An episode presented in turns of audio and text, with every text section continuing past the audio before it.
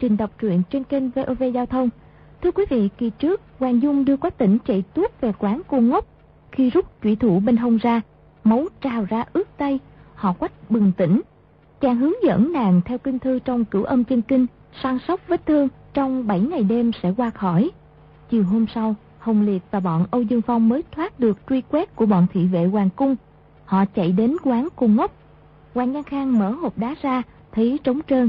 Hoàng Nhan Liệt đập bể hộp đá, không tìm thấy gì. Đêm ấy, họ ở lại quán này. Riêng bọn Âu Dương Phong quay lại Hoàng Cung tìm Di Thư. Bọn Bành Liên Hổ mỗi người bị Chu Bá Thông đeo mặt nạ đánh cho mấy chiêu đến sáng sớm chạy về quán rượu, than chửi ỏm tỏi. Hầu Thông Hải cầm cái bát sắt trong quán rượu thấy lạ và y phát hiện cơ quan bí mật để mở cửa nội thất. Hoàng Dung lấy hai cái xương sọ ra dọa. Cả bọn họ sợ ma bỏ chạy xa. Một lát sau, Trình Tiểu Thư ở huyện Bảo Ứng bước vào quán, hỏi xin cô ngốc bữa cơm và hỏi thăm tung tích về một người. Vừa nghe vậy, cô ngốc lắc đầu lia lịa, bỏ chạy ra ngoài. Vừa lúc Lục Quán Anh, con trai trại chủ Quy Vân Trang bước vào. Y hỏi thăm thôn ngư Gia ở đâu để tìm một người.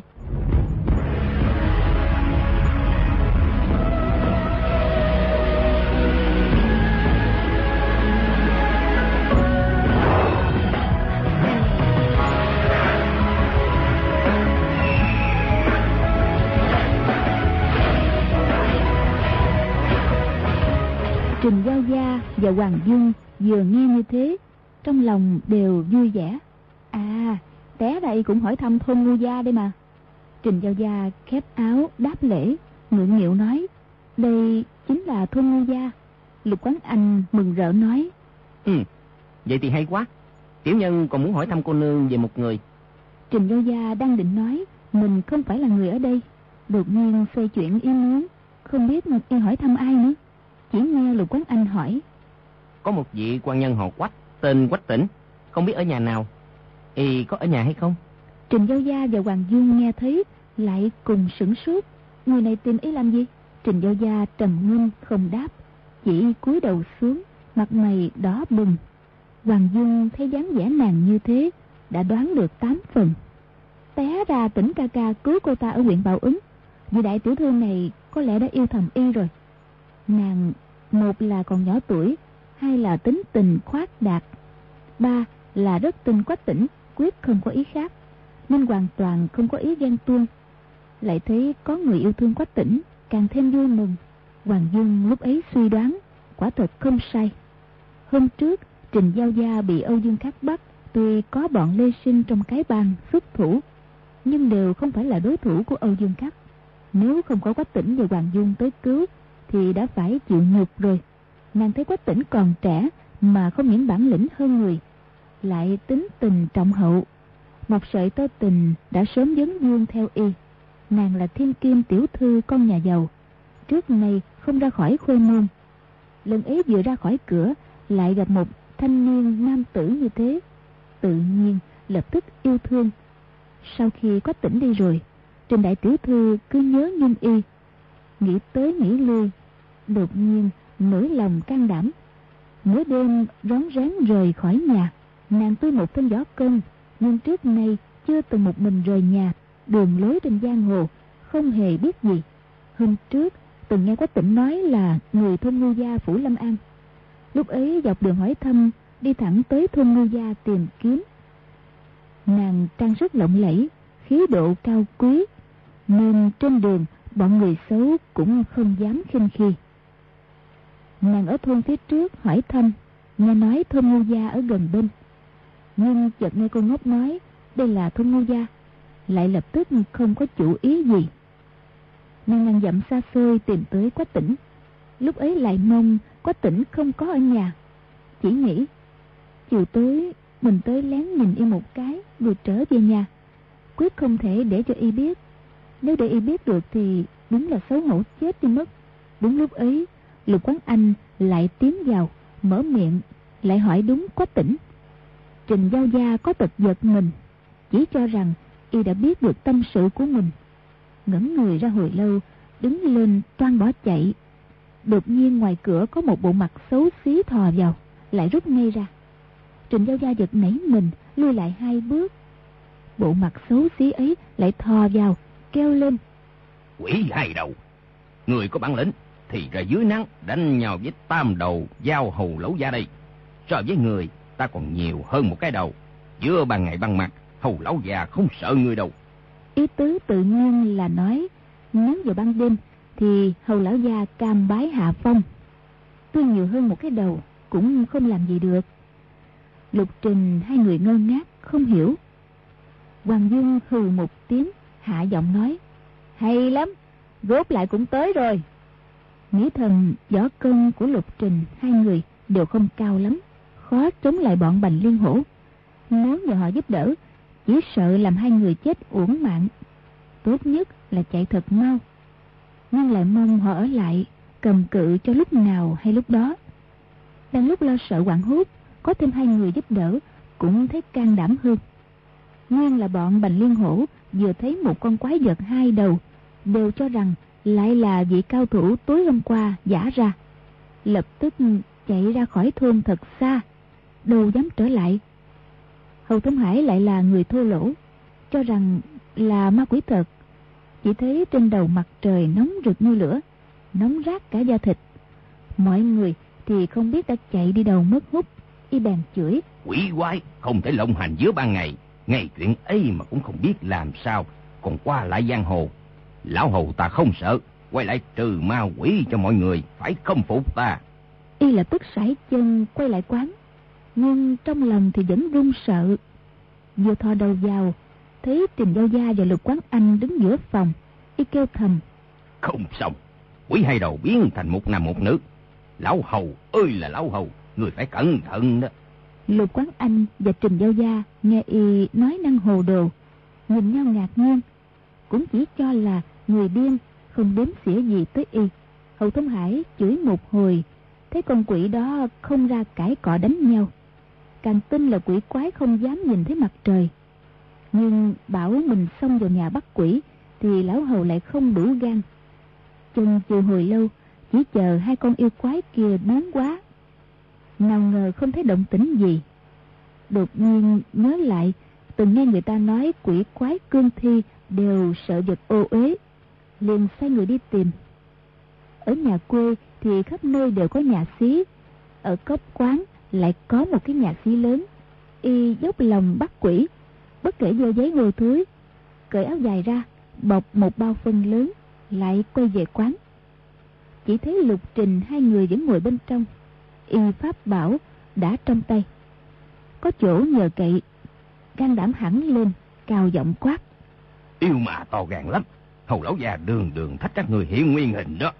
Tay trái khua ngọn tam cổ xoa len ken tay phải cầm bao phân đoạt cửa xông vào. Lục trình hai người thấy người điên lại tới đều thoáng sửng sốt. Y chưa vào tới đã nghe một mùi hôi thối nồng nặc bốc lên hồ thông hải nghĩ thầm. Người ta đều nói người thì đàn ông là hung ma đàn bà là dữ. Bèn nhấc bao phân lên thẳng tay ném vào mặt trình giao gia. Trình giao gia la quảng một tiếng nghiêng người né qua. Lục quán anh đã nhấc chiếc ghế dài lên đỡ. Chiếc áo dở tung ra phân bắn tung tóe. Mùi hôi thối xông lên khiến người ta muốn nôn mửa. Hồ thông hải quát lớn quỷ hai đầu hiện hình mau đi. Đời nhấc xoa lên đâm mạnh tới trình giao gia. Y tuy là người thô lỗ nhưng võ nghệ quả thật rất thành thục. Một nhát xoa ấy vừa mau lẹ vừa lợi hại. Lục trình hai người lại giật nảy mình đều nghĩ người này rõ ràng là cao thủ võ lâm chứ không phải là người điên tâm thường.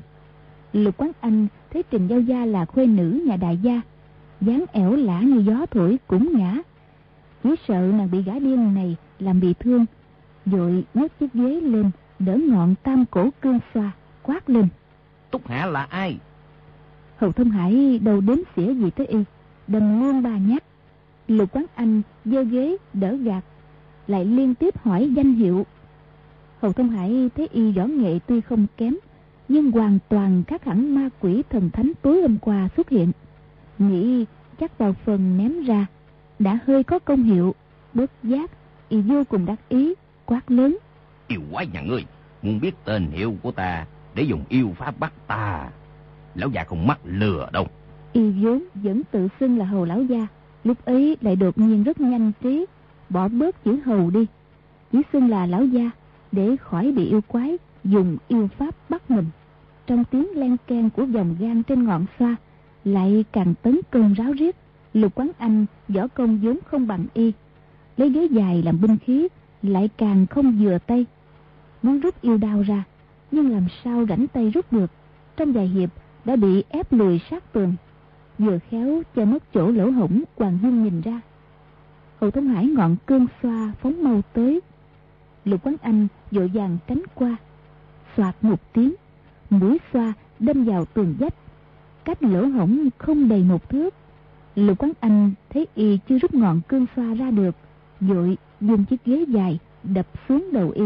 Hầu Thông Hải phóng chân đá vào cổ tay y, tay trái vung quyền đánh vào giữa mặt đối phương. Lục Quán Anh buông chiếc ghế dài, cúi đầu lách qua.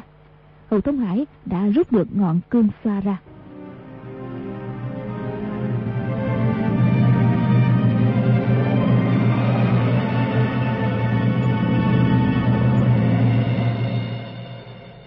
Trình Giao Gia thấy tình thế nguy cấp, tung người giọt lên, rút thanh đơn đao ở hông Lục Quán Anh ra, đưa vào tay của y. Lục Quán Anh nói, Đa tạ. Trong lúc nguy cấp, cũng không kịp muốn biết tới việc tại sao một vị cô nương ôn nhã xinh đẹp thế này lại có thể tuốt đao giúp y giữa lúc đôi bên kịch chiến. Chỉ thấy ngọn cương xoa chớp chớp đâm tới ngực mình, lập tức dung đao gạt qua. Choang một tiếng, tia lửa bắn tung tóe, gạt ngọn cương xoa qua một bên. Chỉ thấy hổ khẩu tê rần. Xem ra, tí lực của gã điên này không kém. Nhưng đơn đau trong tay, trong lòng đã hơi yên ổn. Đánh nhau thêm vài chiêu, hai người đều đã phải phân trầy trét ra khắp nhà. Lúc mới giao thủ, hầu thông hải trong lòng hồi hộp, thỉnh thoảng vẫn còn muốn cướp cửa, bỏ chạy nên thủy chung không dám dùng toàn lực. Thời gian càng dài thấy con ma này cũng không có bao nhiêu tài năng. Rõ ràng ưu pháp đã bị phân khắc chế, càng bạo gan hơn. Chiều số càng lúc càng tàn độc. Sau đó, lục quán anh dần dần cảm thấy khó đón đỡ. Trình giao gia vốn sợ phân bẩn ở dưới đất, con người trong góc phòng xem đánh nhau. Thấy thiếu niên tuấn tú này sắp phải mất mạng dưới ngọn cương xoa của người điên? Người một lúc, rốt lại cũng rút một thanh trường kiếm trong bao ra, kêu lên với lục quán anh. Vị tướng công kia, ta ta tới giúp ngươi nha, xin lỗi. Nàng cũng quả thật ừ, lễ số chu đáo, giúp người ta đánh nhau còn xin lỗi trước. Trường kiếm chớp lên, chỉ vào bối tên hồ thông hải. Nàng là đồ đệ của thanh tịnh tản nhiên tôn bất nhị sử dụng kiếm pháp của phái toàn chân. Nàng vừa xuất thủ hầu thông hải đã tính tới chuyện đó. Con quỷ hai đầu đã biến thành hai người. Nữ quỷ đã ra tay làm dữ rồi. Lục quán anh thì vừa sợ vừa mừng. Chỉ thấy nàng thân thủ linh động, kiếm pháp tinh diệu, trong lòng ngấm ngầm khen ngợi. Y vốn bị ép tới mức đau pháp tán loạn, mồ hôi đầm đìa lúc ấy có người giúp đỡ, tinh thần vì vậy phấn chấn hẳn lên. Hầu thâm hải chỉ sợ quỷ cái lợi hại, lúc đầu vốn rất lo lắng, nhưng nhìn kiếm chiêu, thấy kiếm thuật của nàng tuy tinh kỳ, nhưng công lực lại bình thường. Giả lại rụt rụt rè rè, xem ra không phải là quỷ già làm ác đã lâu. Lúc ấy y dần cũng thấy yên tâm. Ngọn tam cổ cương xoa lại dù dù rít gió. Lấy một chọi hai, vẫn công nhiều, thủ ít. Hoàng dung bên kia vách nhìn thấy vô cùng sốt ruột. Biết đấu tới cuối, nhất định lục trình hai người phải thất bại. Có ý muốn giúp một tay, nhưng không thể rời khỏi quách tỉnh nửa bước. Nếu không thế, thì việc chọc ghẹo tâm đầu dao đối với nàng đã rất quen thuộc, kinh nghiệm rất phong phú. Chỉ nghe lục quán anh kêu lên cô nương ngươi chạy đi không cần lo lắng cho ta. Trình giao gia biết y sợ mình bị thương muốn một mình cản trở người điên. Trong lòng cảm kích nhưng thấy một mình y nhất định không chống cự nổi. Lắc lắc đầu không chịu lui ra. Lục quán anh ra sức đón đỡ lớn tiếng quát với hầu thông hải. Nam tử hán đại trượng phu làm khó con gái người ta thì không kể là anh hùng. Ngươi tìm một mình họ lục ta là được mau để cô nương kia đi ra đi. Hầu thông hải tuy ngu xuẩn nhưng lúc ấy đã nhìn thấy hai người này quá nữa không phải là yêu ma. Chỉ thấy trình giao gia xinh đẹp mình lại đã chiếm thượng phong há chịu tha cho nàng. Y hu hu cười nói oh, quỷ đực phải bắt quỷ cai cũng phải bắt. Ngọn cương xoa đâm thẳng đập ngang vô cùng hung hãn. Nhưng đối với trình giao gia vẫn còn thủ hạ lưu tình ba phần. Nếu không thì đã làm nàng bị thương rồi. Lục quán anh vội nói cô nương cô mau xông ra ngoài đi. Lục mổ đã rất cảm thịnh tình rồi. Trình giao gia hạ giọng nói tướng công họ lục à. Lục quán anh nói đúng vậy quý tính cô nương là gì? Là môn hạ của vị nào? Trình giao gia nói sư phụ ta là họ tôn người ta gọi là thanh tịnh tản nhân. Ta nàng định nói tên họ mình cho cảm thấy xấu hổ lời nói ra tới miệng lại im bặt. Lục quán anh nói cô nương ta giữ chân y cô chạy mau đi. Chỉ cần lục mổ còn sống ắt sẽ tìm tới cô để cảm tạ cái ơn giúp đỡ ngày hôm nay. Trình giao gia chợt đỏ mặt nói ta ta không tướng công. Rồi quay qua nhìn hầu thông hải nói ờ người điên kia ngươi không được đả thương vị tướng công này. Sư phụ ta là tôn chân nhân trong phái toàn chân lão nhân gia người sẽ tới đây đó. Toàn chân thất tử, danh gian thiên hạ, hôm trước, thiết cước tiên dương xứ nhất trong triệu viên phủ, thi thố tài năng làm quần ma khiếp sợ. Hầu thông hải đã chính mắt nhìn thấy. Nghe trình đại tiểu thư nói như thế, quả thật cũng có chỗ ý kỵ, hơi sửng sốt. Nhưng cái đó y lại chửi. Cho dù bảy tên điều đại phái toàn chân cùng tới đây, lão tử cũng sẽ giết chết từng đưa từng đưa một. Chợt nghe ngoài cửa có một người cao giọng nói ai trang sông mà ăn nói bừa bãi ở đây vậy? Ba người đang kịch đấu nghe thấy câu ấy đều nhảy lui ra. Lữ quán anh sợ hầu thông hải đột nhiên ra độc thủ nắm tay trình giao gia kéo một cái về phía sau. Dung đao đứng chặn trước mặt nàng rồi mới ngước mắt nhìn. Chỉ thấy ngoài cửa có một đạo nhân thanh niên đang đứng áo đạo mũ vàng mày thanh mắt sáng tay cầm phất trần cười nhạt mà nói.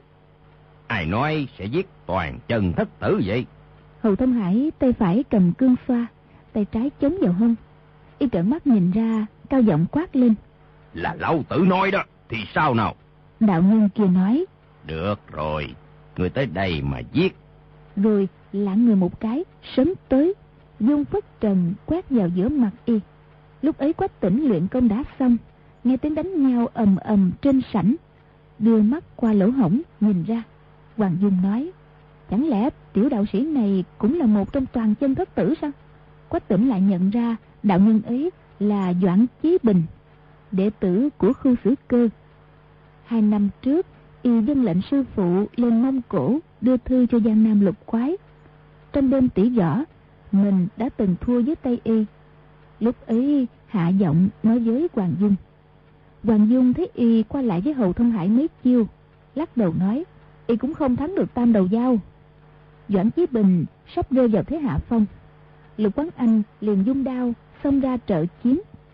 Võ công của doãn chí bình đã tiến bộ rất xa so với đêm đánh nhau với quách tỉnh.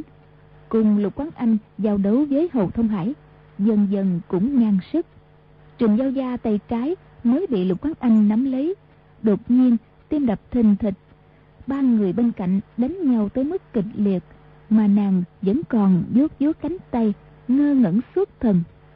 Chợt nghe keng một tiếng lục quán anh kêu lên. Cô nương có chân mới giật mình nhìn ra. Nguyên là hậu thông hải nhân lúc hỗn loạn đâm nàng một xoa. Lục quán anh dung đao gạt ra lên tiếng đề tỉnh trình giao gia lại đó mặt ngưng thần dây lát rồi dung kiếm xông vào dòng chiến trình đại tiểu thư võ nghệ tuy không cao lắm nhưng ba người đánh một hầu thông hải rốt lại cũng khó chống đỡ y dung xoa đánh mau muốn cướp đường chạy ra gọi người giúp đỡ ngọn phất trần của Doãn Chí Bình đã dung lên tới tấp, khiến y qua cả mắt. Vừa hơi sơ ý, dưới chân đã bị Lục Quán Anh chém trúng một đao. Hậu Thông Hải chửi lên. Còn bà tổ tông 18 đời nhà ngươi. Đánh thêm vài hiệp, hạ bàn càng lúc càng tê dại. Ngọn cương xoa đâm ra, đột nhiên bị Doãn Chí Bình dung phất trần cuốn chặt. Hai người đều sử kình lực. Hậu Thông Hải sức khỏe, vừa dằn xuống một cái, phất trần của Doãn Chí Bình tuột khỏi tay. Nhưng Trịnh Giao Gia ra chiêu đẩu dao tinh hà, đâm vào vai trái y. Hậu Thông Hải ngọn cương xoa dung lên không kịp, rơi luôn xuống đất. Doãn Chí Bình thừa thế xông tới, dung chân quát một cái. Hậu Thông Hải ngã lăn ra đất. Lục Quán Anh sấn vào đè xuống, cởi thắt lưng da của y, trói quạt hai tay y ra sau lưng. Doãn Chí Bình cười nói. Người không đánh nổi cả đệ tử của toàn chân thất tử, mà còn nói là giết được toàn chân thất tử à. Hầu Thông Hải ngoác miệng chửi lớn, nói ba người đánh một, không phải là anh hùng hảo hán. Doãn Chí Bình xé một mảnh giặt áo của y, nhét vào miệng y. Hầu Thông Hải mặt đầy vẻ căm giận, nhưng đã không sao chửi được nữa. Doãn Chí Bình không người hành lễ với Trình Giao Gia, nói Sư tỷ là môn hạ của tôn sư thúc có phải không? Tiểu đệ Doãn Chí Bình tham kiến sư tỷ. Trình Giao Gia vội đáp lễ, nói Không dám, không biết sư huynh là môn hạ của vị sư bá nào. Tiểu muội xin tham kiến Doãn sư huynh. Doãn Chí Bình nói Tiểu đệ là môn hạ của trường Xuân Tử. Trình Giao Gia trước nay chưa từng rời khỏi nhà. Ngoài sư phụ ra thì chưa từng gặp sáu người còn lại trong toàn chân thất tử. Nhưng từng nghe sư phụ nói tới trong các vị sư bá thì trường xuân tử khư sư bá là người hào hiệp nhất, võ công cũng cao cường nhất. Nghe Doãn Chí Bình nói là môn hạ của trường xuân tử, lập tức nảy ý kính trọng, hạ giọng nói. Doãn sư huynh là sư huynh, tiểu muội họ trình, người cứ gọi ta là sư muội thôi. Doãn Chí Bình theo sư phụ đã lâu cũng học được tính cách hào mại. Thấy vị sư muội này thẹn thẹn thò thò, không giống người hiệp nghĩa trong võ lâm. Bất giác cười thầm, nói chuyện tình cảm sư môn với nàng. Kế quay qua chào hỏi Lục Quán Anh. Lục Quán Anh nói tên họ mình, nhưng không nói tới danh hiệu của cha. Doãn Chí Bình nói, Gã điên này võ nghệ cao cường, không biết lai lịch thế nào, nhưng không thể thả y được. Lục Quán Anh nói, Để tiểu đệ, một đào chém chết. Y là thủ lãnh quần đạo ở Thái Hồ, giết người hoàn toàn là chuyện bình thường. Trình Giao Gia chợt mềm lòng, kêu lên, Ôi, đừng giết người. Doãn Chí Bình cười nói, không giết cũng được. Trình sư muội, cô tới đây lâu chưa? Trình Giao Gia đỏ mặt nói, Tiểu muội vừa tới, Doãn Chí Bình đưa mắt nhìn hai người một cái, nghĩ thầm. Xem ra hai người này là bạn tình, mình đừng hỏi han nhiều nữa. Cứ nói thêm vài câu rồi đi thôi. Y bèn nói, Ừ, ta dần lệnh sư phụ tới thôn ngư gia tìm một người, muốn báo tin cho y biết. Tiểu đệ cáo từ ở đây, sau này sẽ gặp lại. nói xong, chắp tay một cái, xoay người định đi. Trình Giao Gia mặt còn đầy vẻ thẹn thùng, nghe y nói thế, lại đỏ bừng mặt, hạ giọng nói, Doãn sư huynh, ngươi tìm ai vậy? Doãn Chí Bình hơi ngần ngừ, nghĩ thầm. Trình sư muội là người trong bản môn, họ lục kia đã đi với cô ta cũng không phải là người ngoài, nói ra cũng không hề gì. Bèn nói, Ừ. Ta tìm một người bạn họ quách, câu ấy vừa nói ra, bốn người ở hai bên dách đều cảm thấy vô cùng kinh ngạc. Lục Quán Anh nói, người ấy có phải tên tỉnh không? Doãn Chí Bình nói, Đúng rồi, lục sư huynh cũng biết quách bằng hữu ấy sao? Lục Quán Anh nói, Tiểu đệ cũng đang muốn tới thăm quách sư thúc. Doãn Chí Bình và Trình Giao Gia cùng hỏi, ngươi gọi y là sư thúc à? Lục Quán Anh nói, Gia phụ và y là ngang hàng, nên tiểu đệ gọi y là sư thúc. Lục Thừa Phong ngang hàng với Hoàng Dung, Quách Tỉnh với Hoàng Dung là vợ chồng chưa cưới. Vì thế Lục Quán Anh tôn y làm sư thúc. Trình Giao Gia không nói gì, trong lòng hết sức quan tâm. Doãn Chí Bình vội hỏi, Người gặp y chưa? Y đang ở đâu vậy? Lục Quán Anh nói. Tiểu đệ cũng mới tới đây. Đang định hỏi thăm thì gặp phải gã điên này. Bỗng không lại động thủ. Doãn Chí Bình nói. Được. Vậy chúng ta cùng đi tìm. Ba người nối nhau bước ra khỏi cửa. Hoàng Dung và Quách Tỉnh ngớ mặt nhìn nhau. Chỉ gượng cười. Quách Tỉnh nói. Nhất định họ sẽ quay lại. Dung Nhi, cô mở cửa sát ra gọi họ đi. Hoàng Dung nói. Làm sao được? Hai người kia tới tìm ngươi ác có chuyện khẩn cấp. Nhưng mà ngươi đang dưỡng thương, làm sao mà phân tâm được? Quách Tịnh nói. Phải rồi, nhất định là có chuyện vô cùng khẩn cấp. Cô mau nghĩ cách gì đi. Hoàng Dung thở dài rồi nói. Hey, cho dù trời sập xuống, ta cũng không mở cửa đâu. Quả nhiên không bao lâu sau, bọn Doãn Chí Bình ba người lại trở vào. Lục Quán Anh nói. Ngay tại quê y mà cũng không hỏi được chút tin tức gì. Làm sao bây giờ? Doãn Chí Bình nói. Không biết, Lục Huynh tìm vị quách bằng hữu này, có chuyện gì khẩn cấp, có thể nói ra có được không? Lục Quán Anh vốn không muốn nói, nhưng thấy Trịnh Giao Gia trên mặt có vẻ quan tâm, không biết làm sao, lại cũng khó từ chối. Bèn nói. Chuyện này, một lời khó nói hết, để tiểu đệ quét dọn sạch sẽ, rồi sẽ bàn với hai vị. Trong quán cũng không có chổi, có sọt. Doãn lục, hai người đành lấy một ít củi cỏ, quét dọn qua loa mớ phân trên nền nhà. Ba người ngồi xuống cạnh bàn. Lục quán anh đang định lên tiếng. Trình Giao Gia nói, khoan đã. Rồi bước tới cạnh hầu thông hải. Rút kiếm cắt hai mảnh trên vạt áo y. Muốn nút tay của y. Rồi hạ giọng nói, đừng để y nghe thấy Lục Quán Anh khen ngợi. Cô nương tâm tư thật là tinh tế. Gái điên này lai lịch bất minh. Chúng ta đừng để y nghe mình nói gì. Hoàng Dung ở vách bên kia thì lại cười thầm. Hai người bọn ta ở đây nghe trộm, vốn khó đề phòng. Nhưng trong nội đường còn có Âu Dương Khắc đang nằm. Mà ba người các ngươi vẫn hoàn toàn không biết. Còn nói là tâm tư tinh tế nữa. Nên biết, Trình Đại Tiểu Thư trước nay chưa từng qua lại giang hồ.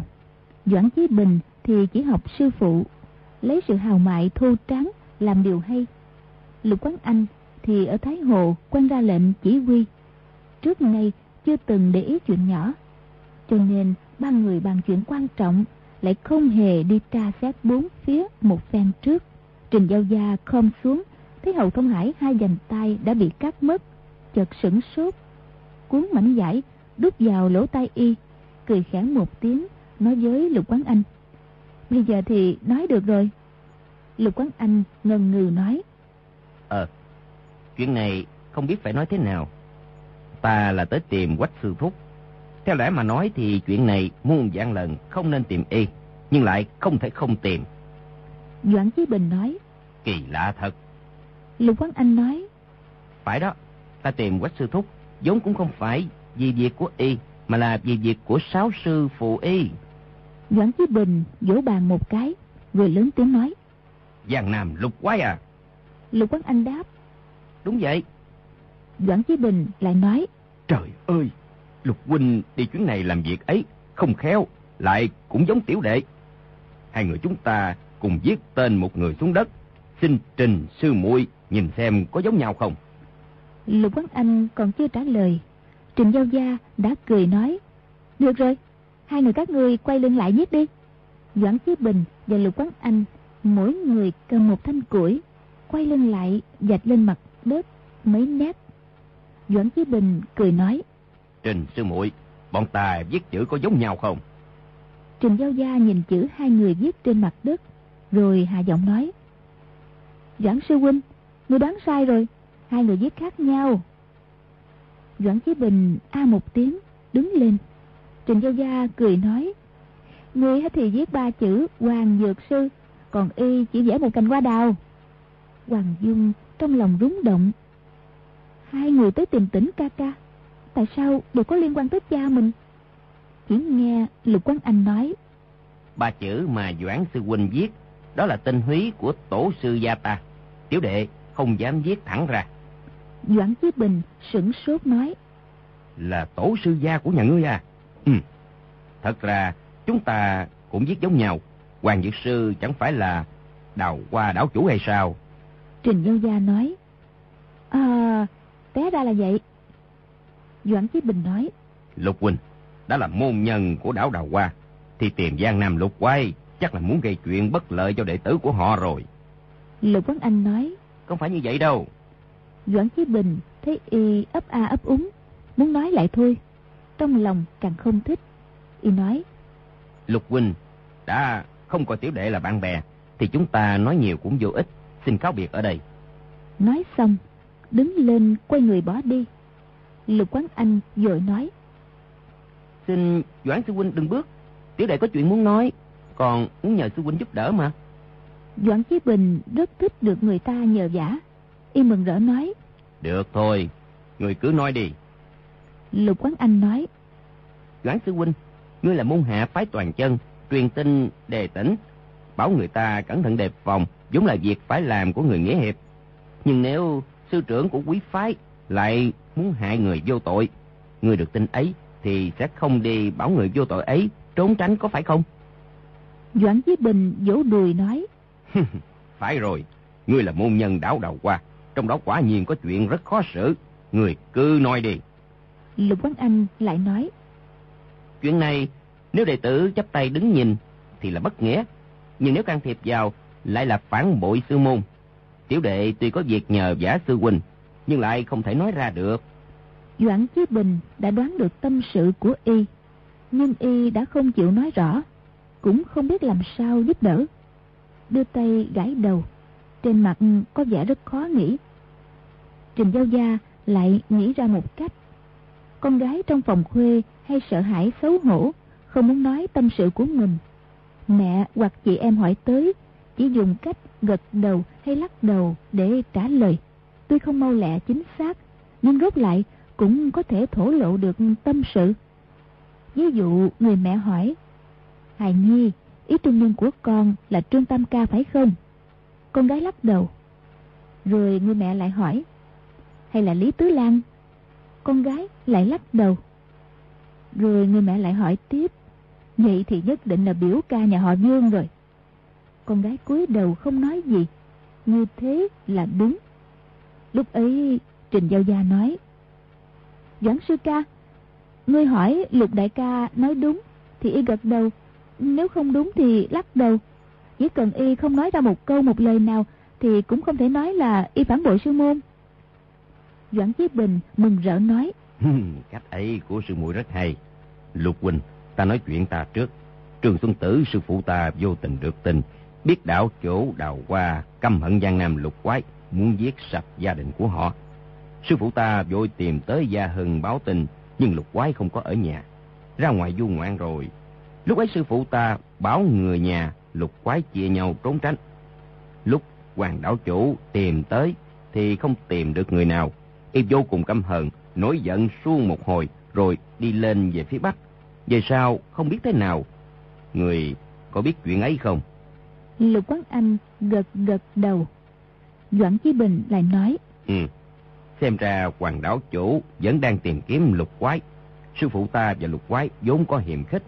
Nhưng một là chuyện ấy đã được bỏ qua. Hai là khâm phục lục quái giúp người quan nạn, vô cùng cảm kích nghĩa cử của họ. Ba là biết trong chuyện này lục quái hoàn toàn không có gì sai. Đúng lúc toàn chân thức tử tụ họp ở Giang Nam, bọn ta bèn lập tức chia nhau đi tìm lục quái, bảo họ cẩn thận đề phòng. Tốt nhất là xa chạy cao bay, đừng để bị tố sư gia của người gặp được. Người thấy có đúng không? Lục Quán Anh lại gật đầu lia lịa. Hoàng Dung nghĩ thầm. Tỉnh ca ca đã tới đảo Đào Hoa phó ước. Cha cần gì phải đi tìm lục quái tính sổ chứ? Nàng không biết, cha bị linh trí thượng nhân bịa đặt lừa dối. Cho rằng nàng đã mất mạng trong biển. Trong lúc đau lòng lại giận lây tới lục quái. Chỉ nghe Doãn Chí Bình nói tiếp tìm lục quái không được, sư phụ ta lại muốn tới quanh tỉnh đồ đệ của lục quái. Y là người thôn ngưu gia Phủ Lâm An, có tám phần đã trở về quê. Vì thế, sai tiểu đệ tới đây thăm hỏi Y, muốn chắc Y sẽ biết sáu vị sư phụ đang ở đâu. Người tới đây cũng vì chuyện đó có phải không? Lục Quán Anh lại gật gật đầu. Doãn Chí Bình lại nói. Nào ngờ, Quách Huynh lại chưa về nhà. Sư phụ ta đối với lục quái kể ra cũng đã hết tình hết nghĩa. Nhưng tìm họ không được, thì cũng không còn cách nào. Xem ra hoàng đảo chủ cũng chưa chắc đã tìm được họ. Lục huynh có chuyện muốn nhờ ta là có liên quan tới chuyện ấy chứ. Lục Quán Anh gật gật đầu. Doãn Chí Bình nói tiếp. Lục huynh có gì sai khiến xin cứ nói ra. Chỉ cần tiểu đệ làm được thì sẽ ra sức. Lục Quán Anh không đáp, vẻ mặt càng nhăn nhó. Trình Giao Gia cười nói. Doãn sư ca, ngươi quên rồi. Lục tướng công là không thể mở miệng nói thẳng ra mà. Doãn Chí Bình cười nói. Đúng vậy, Lục huynh là muốn tiểu đệ ở lại đây chờ quách huynh có phải không? Lục Quán Anh lắc đầu. Doãn Chí Bình nói. Vậy thì là muốn tiểu đệ mau đi tìm Giang Nam Lục Quái và Quách Huynh có phải không? Lục Quán Anh lại lắc đầu. Doãn Chí Bình nói. À, phải rồi. Lục Huynh muốn tiểu đệ phao tin trên giang hồ. Lục Quái là người Giang Nam, quen biết rộng rãi, nhất định không lâu sẽ nghe được tin. Lục Quán Anh vẫn lắc đầu. Doãn Chí Bình lại lập tức đoán mấy chuyện. Nhưng Lục Quán Anh Thủy chung vẫn lắc đầu. Trình Giao Gia đoán thêm hai lần, cũng không đoán đúng. Không những Doãn Chí Bình sốt ruột, ngay cả Hoàng Dung bên kia dách nghe thấy cũng sốt ruột.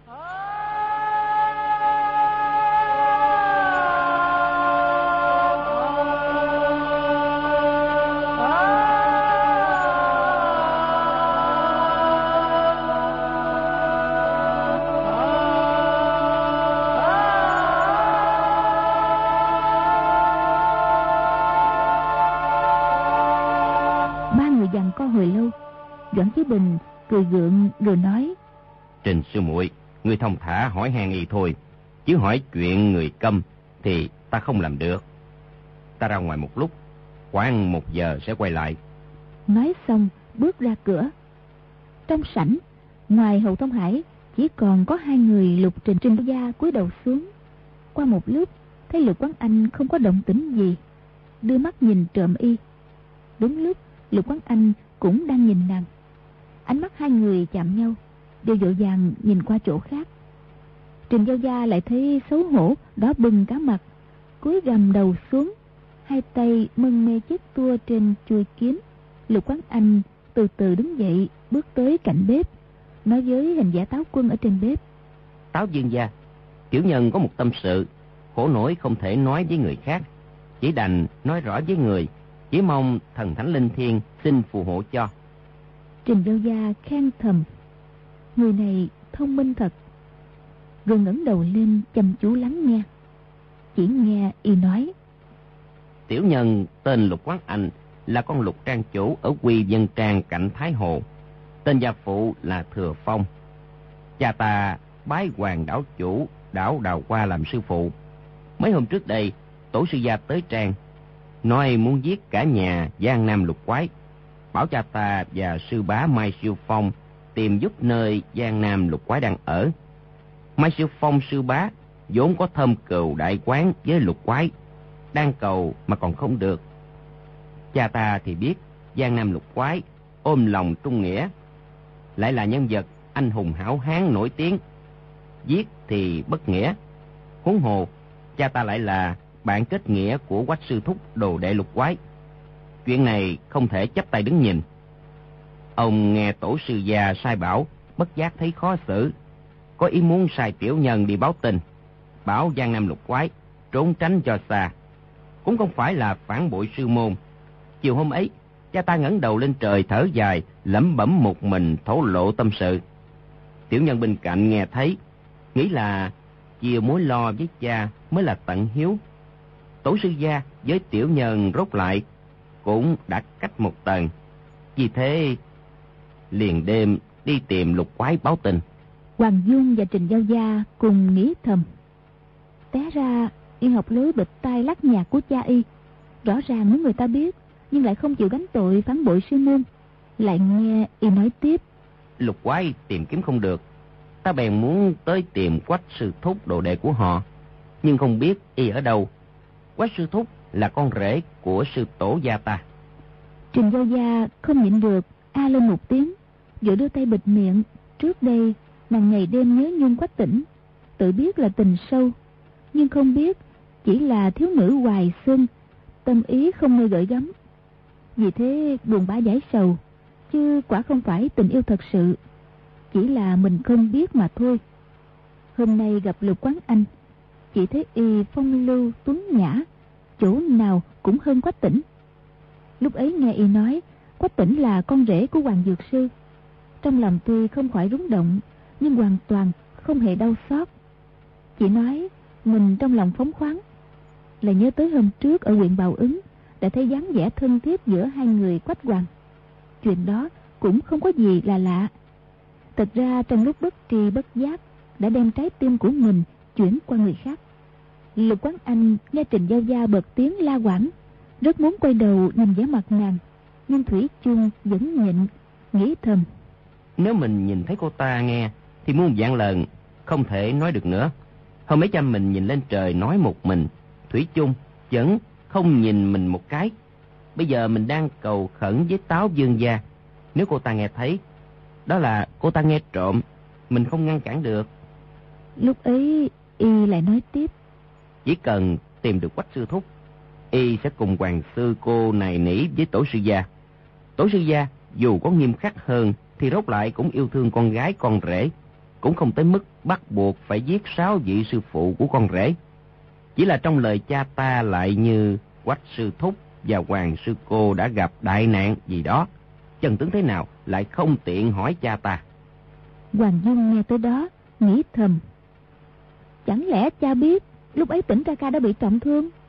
Không, nhất định ông không thể biết được. Có quá nữa là ông biết bọn mình lưu lạc tới đảo quan rồi. Lục quán anh lại nói doãn sư huynh là người nhiệt quyết trình tiểu thư lại là người thông minh và khí. Trình giao gia nghe y tán tụng mình trước mặt vừa vui thích vừa xấu hổ.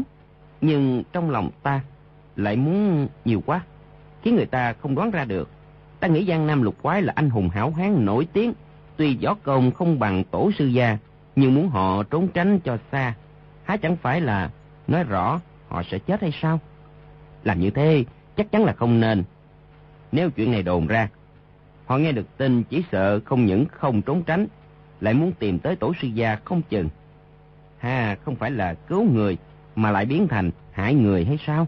Hoàng dung thầm gật đầu nghĩ thầm lục quán anh quả nhiên không thẹn là thủ lĩnh của quần hùng thái hồ hiểu rất rõ tính nết hảo hán giang hồ.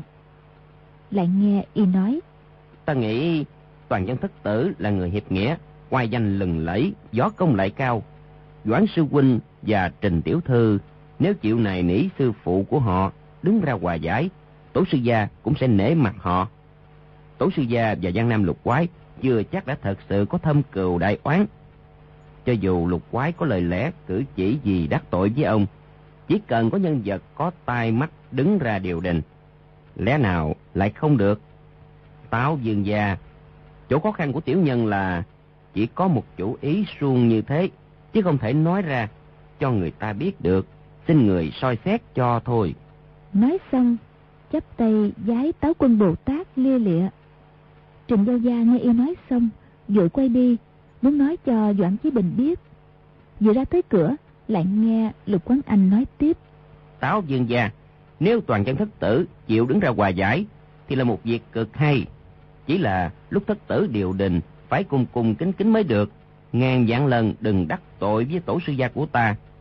Nếu không, một việc chưa xong, lại thêm việc nữa, thì thật là tệ hại. Ta nói với người như thế tới đây là hết, không còn gì nữa đâu. Trình giao gia mỉm cười duyên dáng, nghĩ thầm. Ngươi nói hết rồi, thì ta đi làm cho ngươi là được. Rồi ra cửa, đi tìm doãn chí bình. Ngang hỏi thăm khắp nơi trong thôn, không thấy bóng dáng y đâu. Vừa quay người định trở về chợt nghe doãn chí bình gọi khẽ. Trình sư muội. Rồi từ góc tường thò ra giơ tay dãy dãy trình giao gia mừng rỡ nói a ở đây rồi.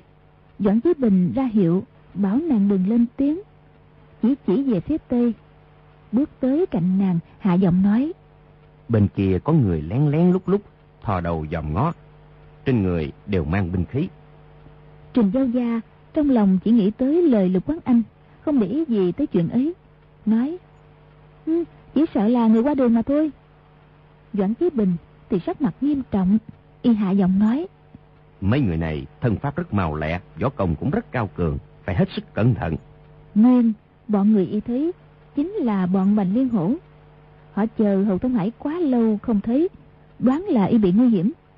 Bấy nhiêu người đều nhớ tới thân thủ của người giả ma đêm trước ở trong cung Ai dám tới cứu Chợt nhìn thấy Doãn Chí Bình, Lập tức tản ra mà ẩn nấp Doãn Chí Bình chờ một lúc, Thấy phía trước không có động tĩnh gì, Từ từ bước lên nhìn Thì không thấy bóng dáng bọn kia đâu nữa.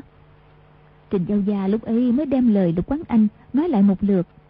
Doãn Chí Bình cười nói, Té ra y có tâm từ như thế, Làm sao người ta đoán được? Trình sư muội, Cô về cầu khẩn tôn sư thúc, Ta đi tìm sư phụ kể lại là được. Chỉ cần toàn chân thất tử chịu ra mặt Thì trong thiên hạ có chuyện gì mà làm không được? Trình Giao Gia nói Có điều chuyện này không thể làm hỏng nha. Vừa nói mấy câu cuối cùng của Lục Quán Anh Doãn Chí Bình cười nhạt nói Hừm, Hoàng Dược Sư thì sao? Y mạnh hơn toàn chân thất tử à? Trình Giao Gia định lên tiếng khuyên y không nên ngạo mạn Nhưng thấy y thần sắc ngạo nghễ Câu nói đã ra tới miệng lại nuốt trở vào. Hai người theo nhau trở về quán. Lục Quán Anh nói Tiểu đệ xin cáo từ ở đây. Ngày khác hai vị đi qua Thái Hồ Nhất định xin mời ghé lại quy dân trang vài ngày. Trình Giao Gia thấy y muốn chia tay Trong lòng cảm thấy rất khó khăn. Nhưng tình ý dằn vặt trong lòng Làm sao dám hé ra một chút. Doãn Chí Bình quay qua nói với Táo Quân Tao dương già Phái toàn chân rất thích giúp người lúc hoạn nạn. Trên giang hồ có chuyện gì bất bình Chỉ cần đệ tử phái toàn chân biết được Quyết không chấp tay đứng nhìn. Lục Quán Anh biết Mấy câu ấy là nói cho mình nghe. Lục Quán Anh bèn nói Táo dương gia Mong người phù hộ cho chuyện này kết thúc yên ổn. Đệ tử vĩnh viễn nhớ ơn các bậc quân tử ra tay. Doãn Chí Bình nói Táo dương gia Người yên tâm. Toàn chân thất tử quay hùng Lừng lấy thiên hạ. Chỉ cần mấy người bọn họ chịu ra tay Thì cho dù chuyện lớn tài trời Nhất định cũng sẽ thu xếp được. Lục Quán Anh thoáng sửng sốt Nghĩ thầm. Nếu toàn chân thất tử Xính cường lên tiếng Thì tổ sư gia ta đời nào chịu phục? Rồi nói Táo dương gia Người biết đó. Tổ sư gia của ta bình thời độc lai độc giảng Không đến xỉa gì tới người khác. Người ta nói chuyện tình nghĩa Thì ông còn nghe Chứ nói chuyện đạo lý thì ông rất ghét. Doãn Chí Bình cũng nói. Táo dương gia Toàn chân thất tử Còn sợ kẻ khác à. Chuyện này vốn không liên quan gì tới bọn ta. Sư phụ ta cũng bảo ta báo tin cho người khác. Chứ nếu là toàn chân thất tử Thì y có là hoàng dược sư Hắc dược sư Thì tự nhiên toàn chân thất tử Cũng sẽ cho y thấy thôi. Lục Quán Anh khí giận xông lên Y nói Táo dương gia. Lúc nãy đệ tử đã nói rồi. Người chỉ là nằm mơ thôi. Chỉ cần người ta coi thường bọn ta Thì tình nghĩa lớn bằng trời bọn ta cũng không nhận. Hai người xoay lưng vào nhau Đều nói chuyện với táo quân. Như một người nói Một người đáp. Mũi nhọn chạm nhau Càng nói càng găng. Trình Giao Gia muốn tới khuyên can Nhưng hai người đều là thiếu niên khí huyết phương cương Nóng tính, mau miệng. Lại càng không chen vào được câu nào Chỉ nghe Doãn Chí Bình lại nói Tao dương già Võ công toàn chân thất tử là võ học chính tông của thiên hạ Những công phu bằng môn tả đạo khác cho dù có cao cường, cũng làm sao sánh được với phái toàn chân. Lục Quán Anh nói, Táo dương gia, võ công của phái toàn chân ta cũng đã nghe qua. Trong phái toàn chân cao thủ cũng không ít, nhưng cũng chưa chắc đã không có bọn hống hách khoe khoang. Bây giờ Doãn Chí Bình cá giận, dùng tay đập xuống gốc bàn thờ táo quân một cái, trợn mắt quát lên. Tiểu tự giỏi, người chửi người à? Bình một tiếng, Lục Quán Anh cũng đập một chưởng xuống góc bên kia của bàn thờ táo quân. Quát lên. Ta đâu dám chửi người. Ta chỉ chửi kẻ hống hách trong mắt không người thôi. Doãn Chí Bình mới rồi thấy rõ nghệ của y. Biết là không bằng mình. Trong lòng có chỗ sở cậy nên không hề sợ sệt. Cười nhạt một tiếng nói. được rồi, chúng ta tỉ thí. xem rốt lại là ai trong mắt không ngươi. Lục Quán Anh biết không địch được, nhưng căm giận y coi thường sư môn. Đã bước tới, lên lưng cọp khó xuống rồi. Rút đơn đao ra, tay trái làm lễ, rồi nói. Tiểu đệ xin lãnh giáo cao chiêu của phái toàn chân. Trình Giao Gia vô cùng lo lắng, nước mắt ứa ra. Mấy lần muốn bước lên cản trở, nhưng rốt lại không đủ can đảm. Chỉ thấy Doãn Chí Bình phất trần dơ lên, bước tới ra chiêu. Hai người bắt đầu đánh nhau. Lục Quán Anh không cần lập công, chỉ cầu không có lỗi. Sử dụng là hán đao pháp của khu mộc thiền sư truyền thụ, giữ chắc môn hộ. Doãn Chí Bình vừa ra tay là lập tức tấn công. Nào ngờ đối phương đau nặng, lực mạnh, mình khinh địch xông bừa vào. Tay trái suýt nữa thì bị đơn đao chém trúng. Trong lòng cũng hoảng sợ, vội vàng ngưng thần ứng chiến, triển khai tâm pháp sư môn. Ý định thần nhàn, chân chậm tay mềm, lúc ấy mới từng bước chiếm được thượng phong.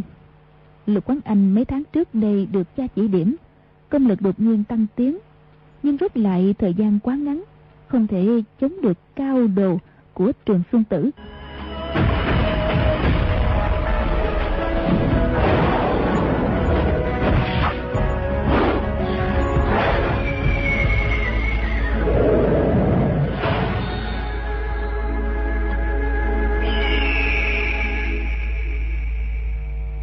Các bạn thân mến, hai người Doãn Chí Bình và Lục Quán Anh tuổi trẻ, nóng tính, nổi lên tự ái sư môn, nhảy ra đánh nhau. Hậu quả ra sao? Mời quý vị theo dõi ở phần đọc truyện đêm mai, cũng vào lúc 23 giờ trên kênh VOV Giao thông, sóng FM 91 MHz Đài Tiếng Nói Việt Nam. Còn bây giờ, xin chào tạm biệt, chúc quý vị ngủ ngon.